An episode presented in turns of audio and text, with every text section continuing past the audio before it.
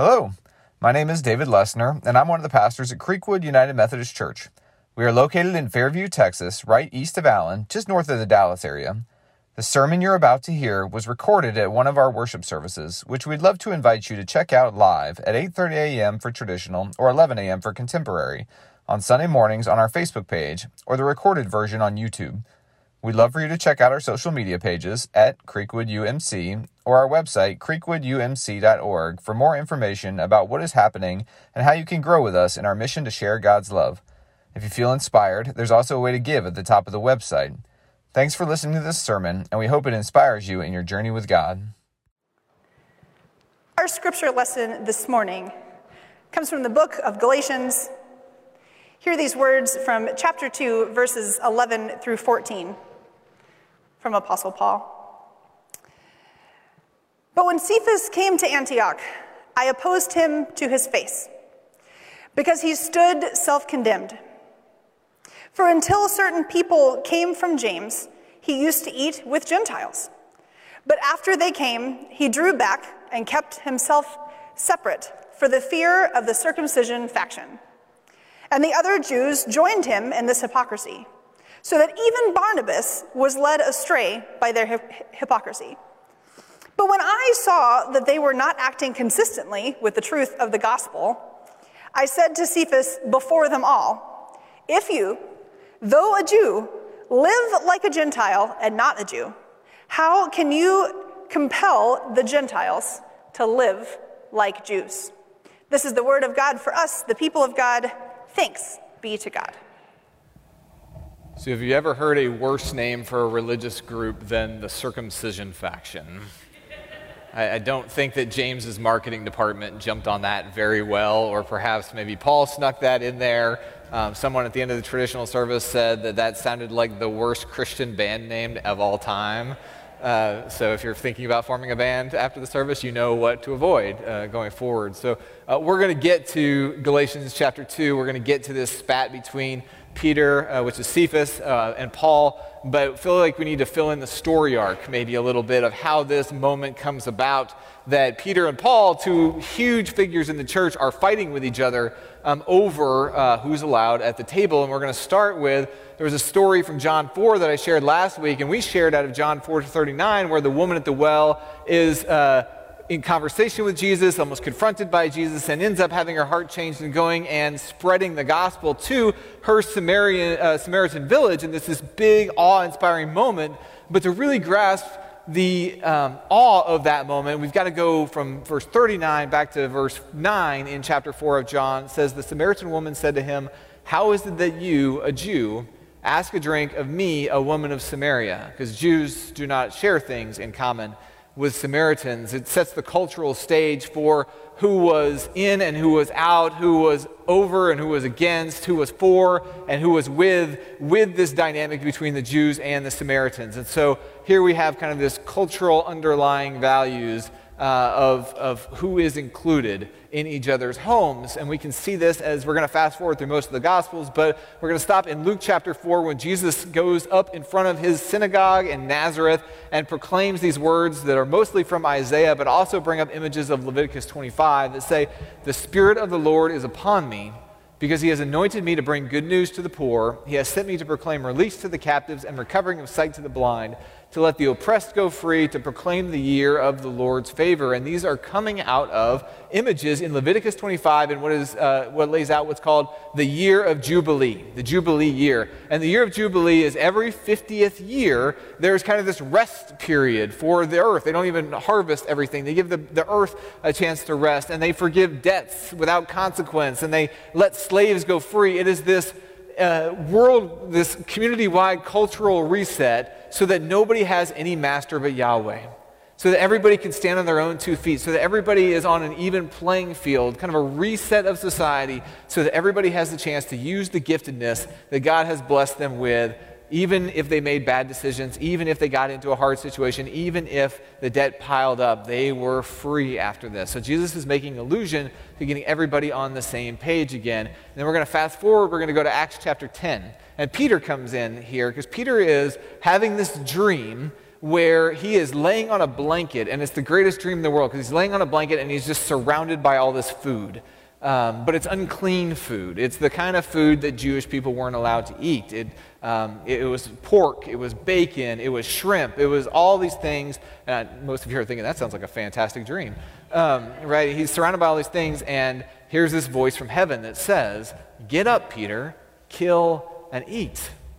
Which sounds like a great command. But Peter, in his righteousness to the law, says, By no means, Lord, which is a great response when God tells you to do something. By no means, Lord, for I have never eaten anything that is profane or unclean. Because Peter is still stuck in this understanding that there are just some things that are right and some things that are wrong. And I'm not talking about like righteousness, I'm not talking about the way that Jesus commands us to live. I'm talking about who's in and who's out. Because the entire dream sequence is about his interaction with a Roman centurion and whether this Roman centurion can be included in the community of Christ, in which they had been seen as violent or oppressive as they were seen as unclean. Peter is now invited and called to invite this Roman person into the fold of, of Jesus followers that consider themselves still Jewish. And this is a very, very major deal. And we see where we get to Galatians that Peter is still in this place of of asking the question are they really worthy enough to be in my presence? Are they really worthy enough to eat at my house? Are, are they the same as me? Are they really okay to be around and God still be happy with that relationship? Are they worthy enough? Because in Acts chapter 10, Peter has this dream and he says, Okay, Lord, I finally, he gets it, he understands. And in Acts chapter 11, he is seen eating with Gentiles, and the Pharisees and the priests come and condemn him for it. And he defends his behavior about how the resurrection changes the game, how Jesus changes the game. And we are called to invite everybody, no matter what, to the grace and peace of Jesus Christ and to have faith in Jesus' salvific, salvific acts on the cross. And even in Acts chapter 15, there's this whole scene where Paul is trying to get commissioned to go preach the gospel out around the Mediterranean. And Peter responds with these words that after much debate, Peter stood up and said to them, My brothers, you know that in the early days, God made a choice among you that I should be the one through whom the Gentiles would hear the message of the good news and become believers. So, all the way from this cultural construct of Jews versus Samaritans to Acts 15, where Peter sees himself as somebody who is going to reach the unreachable going to commune and have fellowship with the unclean, the people who are outside the fold. Peter sees himself as an open ended person, someone who wants to expand the kingdom as opposed to keep the kingdom exclusive to the Jewish people. So, this is his view that he sees himself in. But the problem that Paul points out is that Peter sees himself in this light, but he's not always acting in this way. When Peter is when, when Paul confronts Peter, Peter has started to open up his dinner table. He started to open up his life to the Gentiles, but then the people from James came in, that really Christ, bad Christian band, the circumcision faction. They, they come in, and, and this belief there's this belief. Yes, what do we say? We're, we're saved. We're saved by grace through faith, right? That is the only requirement of Jesus Christ's kingdom. That we understand that our salvation is nothing we can earn. It's nothing we can do. It is given by God's grace through Jesus Christ, and it is our faith in Christ that invites us into the kingdom of heaven, invites us in to claim this lifestyle. But James is saying, yeah, that's true and all, but if you're not circumcised first, you can't really get to that point. You've got to be Jewish before you can be a Christian. You've got to be Jewish, you've got to follow the law, you've got to do all these things, and then you get Jesus' forgiveness. Then you, you get over here. And, and that's not what Peter believed, it's not what he claimed, but. But when Peter was pressed into the old way, he quickly succumbed to peer pressure to get back into what he's always known. See, I'm convinced that most of the discrimination in our church, not our church, but the church, and most of the discrimination around the world is not intentional. I'm convinced that when people are left out, it is usually not some intentional act of being mean. It is simply that we're not comfortable being uncomfortable. So I went on Facebook just because that's where wisdom comes from, right? And so um, I, I was writing the sermon and I just put out to the community and just said, hey, what is the modern day equivalent of Jews who wanted you to be circumcised before you could be a Christian. And it, it, only took a few minutes before my, my feed was just filled and notifications were popping up. And it was, seems that almost everybody had had some sort of experience or they'd witnessed some experience where people were trying to get invested, like actively investing themselves in a church and told they were not welcome in one way or another. And, and like I'm going to say, when you hear these examples, you're going to hear most of them are completely unintentional.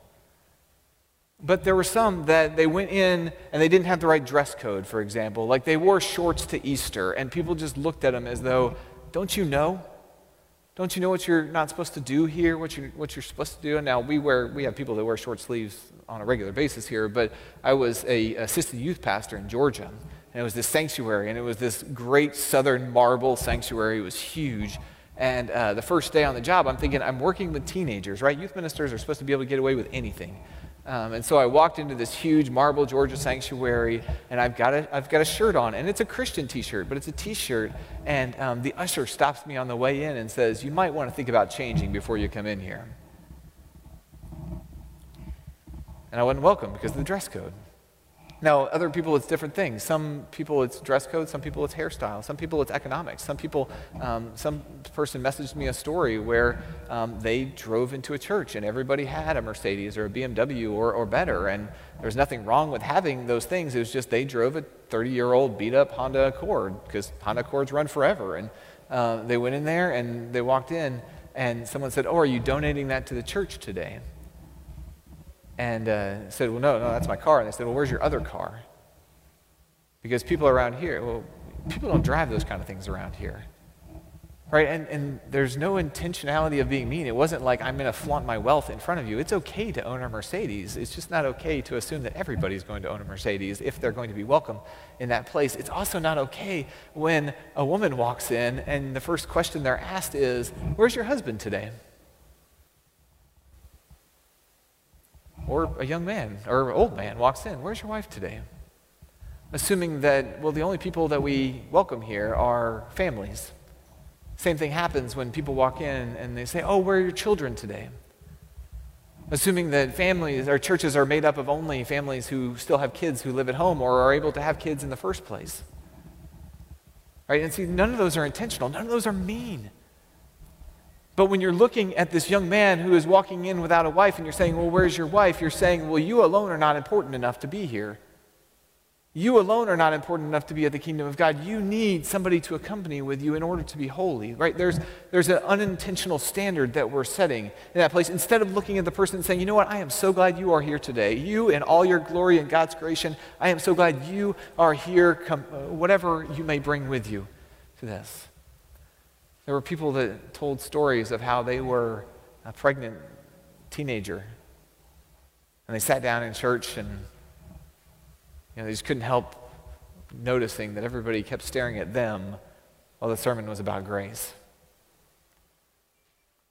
There was this one story that was messaged in um, from a church I used to work at in Kansas. It was after I left. It's a church about a similar size. It's about a thousand members, and they have a worship attendance normally around you know, 440, 50, 500, kind of like Creekwood. And um, so they messaged me this story in which a gentleman uh, really needed to get back in church. And this gentleman had a 16 year old who has what we would call special needs or learning challenges and uh, knew that there was going to be loud noises that are being made. One of the challenges was Tourette's syndrome, and Tourette's is where you cannot control sometimes how you move or sometimes how you speak. And so brought his 16 year old son with him, understanding the challenges of that situation, knowing that there are going to be loud noises that just come from the back pew, knowing that his son is going to just have to get up and walk around the back a little bit because that's what he has to do in school to be comfortable at times and just let his body move and to soak in the information and the environment that's coming in. And so uh, this man brings his son to church and um, the people around him are just effusive with their welcome. They are so, we're delighted for you to be here. And the entire time they're kind of talking about their church like, oh my gosh, we're the most welcoming place in the entire world. We're so grateful that you would think of our church to bring your son to this place to worship. And they're just so proud of themselves and, and so welcoming for the first like five to 10 minutes. And then um, you know, the worship starts and, and you sing and there's noise and, that, and that's fine. And then the sermon starts and Of course, you all know that the sermon is just full of eloquent wisdom every single week. And so you're supposed to listen with intent ears all the time. And, uh, and, and sure enough, the, I mean, the yelling starts. And, you know, he sees the eyes, right? The eyes go back and they're looking and thinking, what is going on? No one is comfortable with the situation. And then when he comes back on week two and, and week three, he starts to notice that, that everybody that was sitting right in front of him or, or right beside him in the pews is moved up a pew or two and moved over to the left side even more. In week four, they're a little bit farther away. In week five is finally when the, the pastor comes back. Um, says, you know, finishes up his sermon, they're singing the song, and he's going to the back, and he makes his way to the side corner where they're sitting and, um, and just says, you know, we're really glad you're here, but I just, if I could talk to you after service, that would be great. So pastor greets everybody, and this man stays and, you know, is working with his son, and um, so they, they go back over in the corner, and the pastor tries to be discreet about it and just says, So a lot of the members are talking, and they've come to me, and they're just not comfortable with the worship situation of you bringing your son in here. And so, what I would like for you to do, get this, like a, like a mom with a screaming baby, I would like for you to go out into the foyer area to be respectful of everybody else. And then, when you have your son under control, you can bring him back into the worship environment and you can rejoin our worship. First of all, raise your hand if you've ever been the parent with a screaming baby in church before. Okay, for those of you watching online, there's a lot of hands raised in this worship environment, which means we've all been there, right?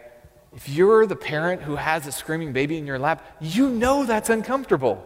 You're the closest to the screaming. Your ears are bleeding with the screaming that you're holding this child, and you're uncomfortable because your child is obviously upset, and you're stressed because of that. And not only that, you know it's bothering everybody else. You know that it's disrupting things. You know that it's slightly an inconvenience to have a screaming baby anywhere. And so imagine telling the parent of a screaming baby who's already stressed, could you just leave while the rest of us are comfortable? Could you leave while the rest of us have moments of peace, while you go just extend your moment of discomfort, when maybe all you were looking for was a community to say, it's okay to be uncomfortable? Right? This dad, he knows what it's like. He's got to get his son dressed every morning. He's got to get his son in the car, which is a fight every single morning. He's got to work through the different paperwork systems of what it takes to be in the special education programs at school every morning and every year that he goes through these things. That dad knows what it's like to be uncomfortable. He doesn't need the pastor to remind him that he is making everybody uncomfortable. He's in it. He knows. All he's looking for is a moment of peace. All he's looking for is a group of people that will be uncomfortable with him for just a little bit so that he can experience good news for once. So he can experience peace, so he can experience rest, so he can belong. He doesn't need to know that he's an inconvenience, he needs to know that he's loved. He doesn't need to know God's judgment, he needs to know God's grace. This is where Paul has a leg to stand on when he's arguing with Peter and pointing out, Peter, I know you didn't mean to do this, but. Because Paul has had such an uncomfortable experience. As he's walking to Damascus, he is blinded by this light. And in an instant, he is confronted with everything from his past that does not live into the grace of God's kingdom. And Paul has this incredible uncomfortable experience, so much so that when we get to Philippians 4:13, he is uncomfortable or he is comfortable being uncomfortable in the prison because what he's doing in that prison is leading to comfort for other people. It's leading to peace for more people. It's leading to a better world. It's leading to a better kingdom. He's willing to be uncomfortable in that prison cell if it leads to more comfort for other people. He's willing to be uncomfortable with those who are uncomfortable. And even at the end of the First Corinthians letter, he writes to them, people who were uh, uncomfortable. There were some people who were just fine eating meat that was sacrificed to idols. That didn't affect their spirituality, but there were others who that really affected. And so, what does he say? He doesn't say, you know what, if you're not going to eat the meat, could you go out in the lobby for a little bit and let us do our thing in here? Paul says, you know, until they're comfortable, don't eat the meat. Be uncomfortable with them so they can see the love of God. Be uncomfortable with them so that they can be comfortable with you and they can find the peace and mercy of Jesus Christ. I don't believe that the times that we leave people out, I don't believe that most of the discrimination in the world is intentional. I just think that we are uncomfortable being uncomfortable. We are uncomfortable with anything that is outside of our normal understanding of what society is or what church is or what our life is supposed to look like. And I'm really thrilled. One of the things I'm thrilled about, about Creekwood, if you're new with us today, is um, when we have screaming babies in the audience, I don't see a lot of side eyes. And I think it's because we've had so many people who have been there. But when there's a screaming baby, nobody, like, nobody is doing this. Which is funny, is because we had a baby last service, and everyone was like trying really hard after I said that not to look at the baby. Like they didn't want to be the one that was caught. Right? When we have people who bring their children who have uh, different needs than uh, maybe some of us do, there's no side eyes, there's no judgment. I, I'm proud of that.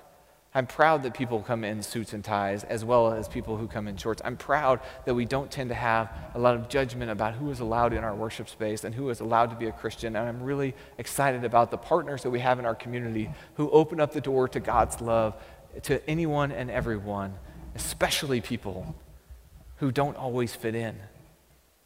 And one of those partners is, is Cornerstone Ranch. That's, I love that we've gotten involved with Cornerstone Ranch, and I love that we have um, two of our very own church members who are being honored with the Community Partner Award, which is like Volunteer of the Year, Superstar partners, um, because they've dedicated so much of their time to uh, influencing this church to partner with Cornerstone, to help Cornerstone, to create this environment where the ranchers over there, they, they have this philosophy over there. They have this philosophy that all people have the gifts of the Spirit and all people have the opportunity to live abundant life in Jesus Christ. That all people, like, no one's supposed to be put in a corner. No one's supposed to go out in the lobby. Everybody is supposed to be in the kingdom of God and participate in the kingdom of God.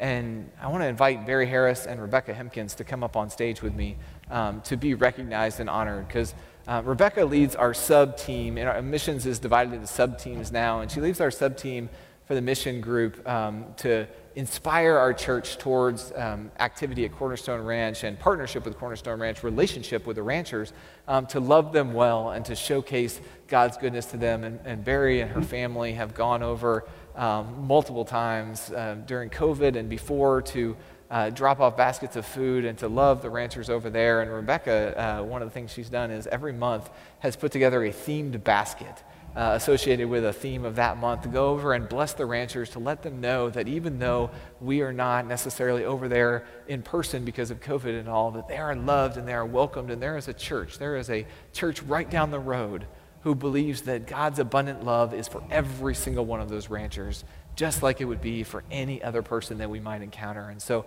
I wanted to show them off. Um, the first thing Rebecca said after I bragged on them at the first service was, No, no, no, we're accepting this award for Creekwood.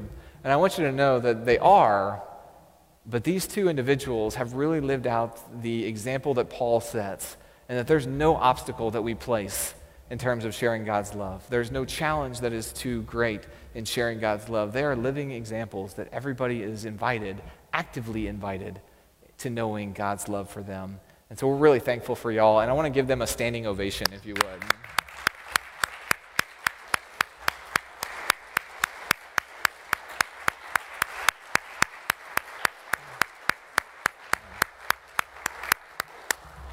So we're really proud. You can sit down if you want to. You're welcome to stand if you want, but um, sure, you can go. They both didn't want to be up on stage. Um, they really didn't want to, but I made them be up here. So we're really proud of them. They're being honored at the Cornerstone Ranch Gala, which uh, Carrie Lynn will talk about in the announcements here for a little bit. But we're really honored um, that uh, two people from our church are being recognized for exactly what Paul is doing out around the Mediterranean Sea to invite people into the love of God uh, no matter what, no matter where, no matter when. And so I want to pray. They sat down already because I know they didn't want to be up here, but I want to pray for them. And by doing so, as we end, as, as we pray for blessings continued upon our partnership with Cornerstone Ranch, uh, I want to invite you to think of who the Gentile is in your life. Who is it that is a little bit challenging to extend the love of God to, but you know you need to? Who doesn't quite fit in at your dinner table? But might be a good guest to invite sometime. So let's pray, would you? Gracious God, we give you thanks for the witness of Barry Harris and Rebecca Hempkins, their families, as they have showcased what this church is all about of growing, continuing to grow deep roots with a community that we love and sharing God's love regularly with them. Lord, help us to um, take that inspiration and see where we might fit. Where is our mission? Where is our partners? Where are our friends that we need to make and to uh, invite to sit with us and to eat with us, knowing that you have opened the kingdom to all people through the game changing love of Jesus Christ? God, the Gentile before us, may we not put any stumbling blocks between them and your love. In fact, may we rip the stumbling block away so that we might be the open wide gate in Revelation that showcases such effervescent light that they will know that they are chosen and loved, and they might also live into the righteousness of Jesus. God, whatever faces before us, may we be bold in our discomfort. May we be bold in our witness. May our love shine above all things, as it did when you changed the game by sending your Son to die for us and to rise again. And it's in your Son's name that we pray blessing over our ministries here.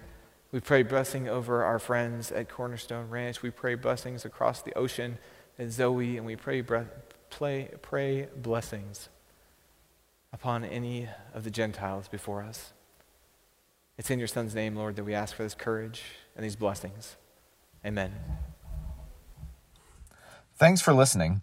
We would love if you could leave us a review on whatever platform you are listening today and let us know how we are doing. Be sure to check out our social media pages at Creekwood UMC and our website, creekwoodumc.org, for more ways to get involved at Creekwood United Methodist Church in person, online, or both. Thanks again for listening and have a great week.